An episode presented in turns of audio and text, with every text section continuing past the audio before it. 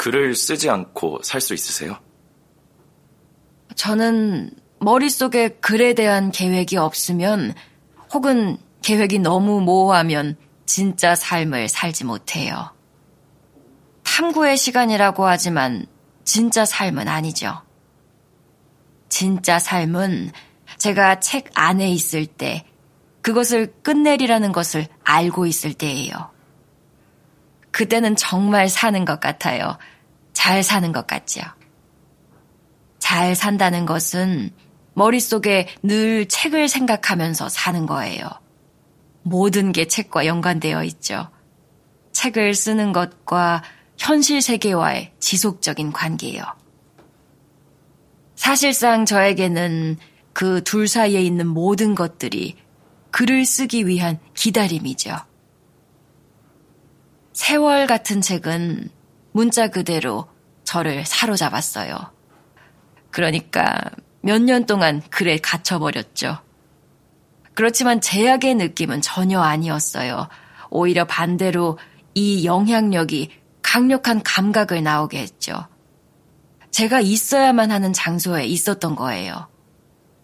책이 끝나지 않는 한 항상 바꾸고 고칠 것이 있으며 이르러야 할 일종의 완벽한 상태가 있어요. 그것에 이르는 것이 숙제죠. 이 숙제는 어디서 나오는 것이냐고요? 저도 몰라요. 어떤 때는 어쩌면 죽는 순간에 글 때문에 인생의 모든 것을 놓쳤다고 생각할지도 모른다고 스스로 말하기도 해요. 글이 제 인생의 너무 큰 부분을 차지했고 어떤 단순한 욕망들이 불가능했죠.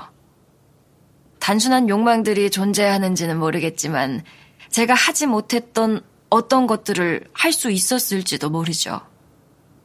사회생활에서 타인들과 함께하는 삶에서 저는 고립을 추구했어요. 잘 모르겠네요.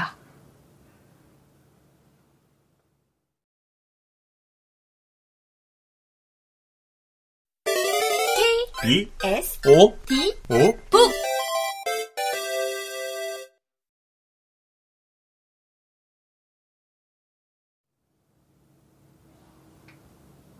그렇다면 글쓰기란 가장 큰 행복이자 가장 큰 불행인가요?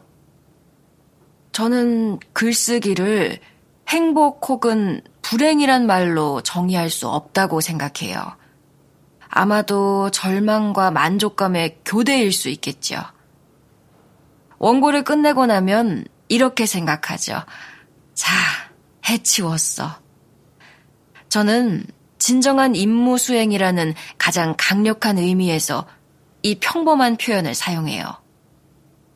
윤곽이 뚜렷하지 않은 일이 제 앞에 있었고, 저는 그것을 향해 갔으며 용감하게 덤벼들어서 잡았고, 마침내 완성했어요.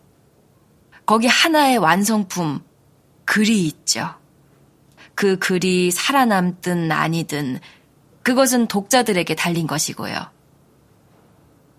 정신분석학과 가장 큰 차이는 어, 사람들이 자주 당신이 쓰는 것은 정신분석학의 한 형태가 아닌가요? 라고 말하기 때문에 일부러 이야기하는 거예요. 털어놓는 말이 아니라 실질적인 작업, 하나의 대상을 구상하는 것이라는 점이죠. 7년 동안 정신 분석을 했을 때 결국 당신은 무엇을 얻게 됐나요? 무엇을 실현하게 됐죠? 어쩌면 조금 나아졌겠죠. 아주 좋아졌을 수도 있고요. 당신에 관해 많은 것들을 이해하게 됐고 휘파람을 불며 거리로 나갈 수도 있겠죠. 당신의 불편함이 이것 혹은 저것에서 나왔다는 것을 이해하게 됐고요. 그것은 오직 당신만의 일이에요.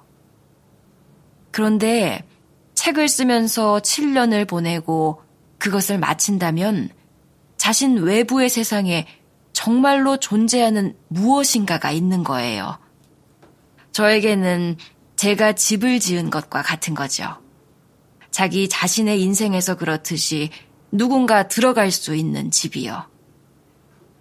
정신분석을 받은 사람이 그에게 일어난 일을 저에게 설명한다면 저는 그를 이해할 수 있지만 그것은 글이나 책과는 나누는 방식이 달라요.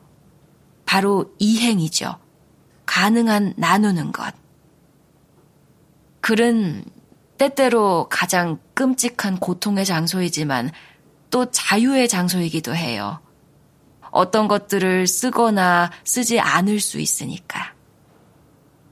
글쓰기에 가끔씩 정신분석학과 비슷할 수 있는 탐구 과정이 있다는 것을 인정하긴 하지만 이 두 방식을 어떻게 헷갈릴 수 있는지는 이해할 수 없어요. 글쓰기에서 제가 좋아하는 것은 바로 행위죠. 글쓰기는 저에게 고해가 아니에요. 고해와는 전혀 상관없죠. 고해도 아니고 회계도 아닌 구상이며 구성이죠. 저는 곧잘 두 개의 면을 살고 있는 듯한 느낌을 자주 받아요. 저는 일상을 살죠. 가정에서, 사회에서 의무를 다하고, 오랫동안 직업인으로서 의무를 다했어요. 2000년까지는 교편을 잡았으니까, 그러나 거리를 두는 태도로요. 또 다른 삶은 써야 할 책 혹은 쓰고 있는 책의 글쓰기예요. 일상의 삶이 저에게 너무 많은 것을 요구하면 갑작스러운 일들, 어, 개수대가 막히는 문제나 관청의 서류 문제 같은 실질적인 것들, 혹은 작가라는 위치에 관련된 예를 들면 서명 같은 직무들을 요청하면 해야 할 일을 위반한 듯한 기분이 들어요. 이 모든 것들을 무시해야 한다고 사회적인 의무라고 하는 모든 것들을 포기해야 한다고 스스로에게 말하지만 그게 잘 되지 않고 그러면 마음이 불편해지죠. 그럴 때면 저는 어느 곳에도 있지 않아요. 글쓰기 안에도 저에게 요구되는 것들 속에도. 그리고 받아들이죠.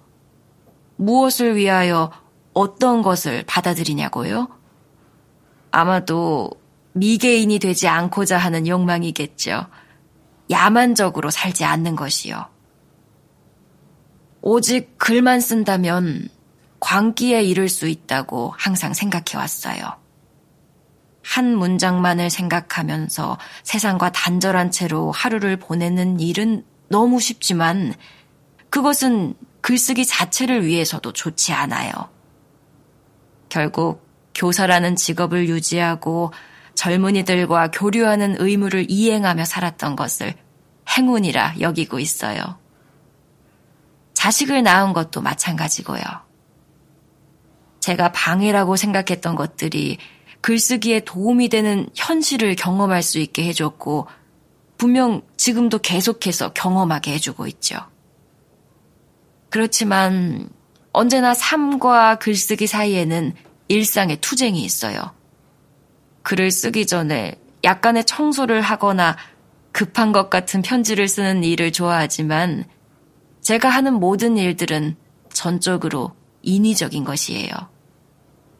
접시를 닦고 세탁물을 정리하고 메일을 확인하고 그러나 이 모든 것은 유예에 불과하죠. 제가 하고 있는 일을 제대로 즐기지 못한 채 사는 거예요. 글을 쓰기 시작하면 시간은, 시계 속의 시간은 더 이상 존재하지 않아요. 시계를 절대 보지 않죠.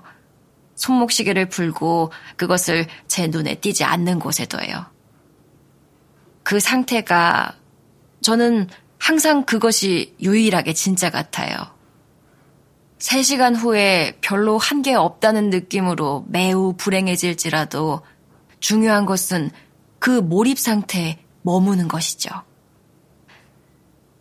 저는 이런 것들에 관해서 이야기하는 것이 몹시 개인적인 일인 것 같아서 좋아하지 않아요. 비난을 받을 수 있다는 생각까지 하고 있고요. 관용 없는 태도죠. 사회적 죽음에 해당하는 다른 세상을 만들기 위해 세상을 거부하는 일이고요.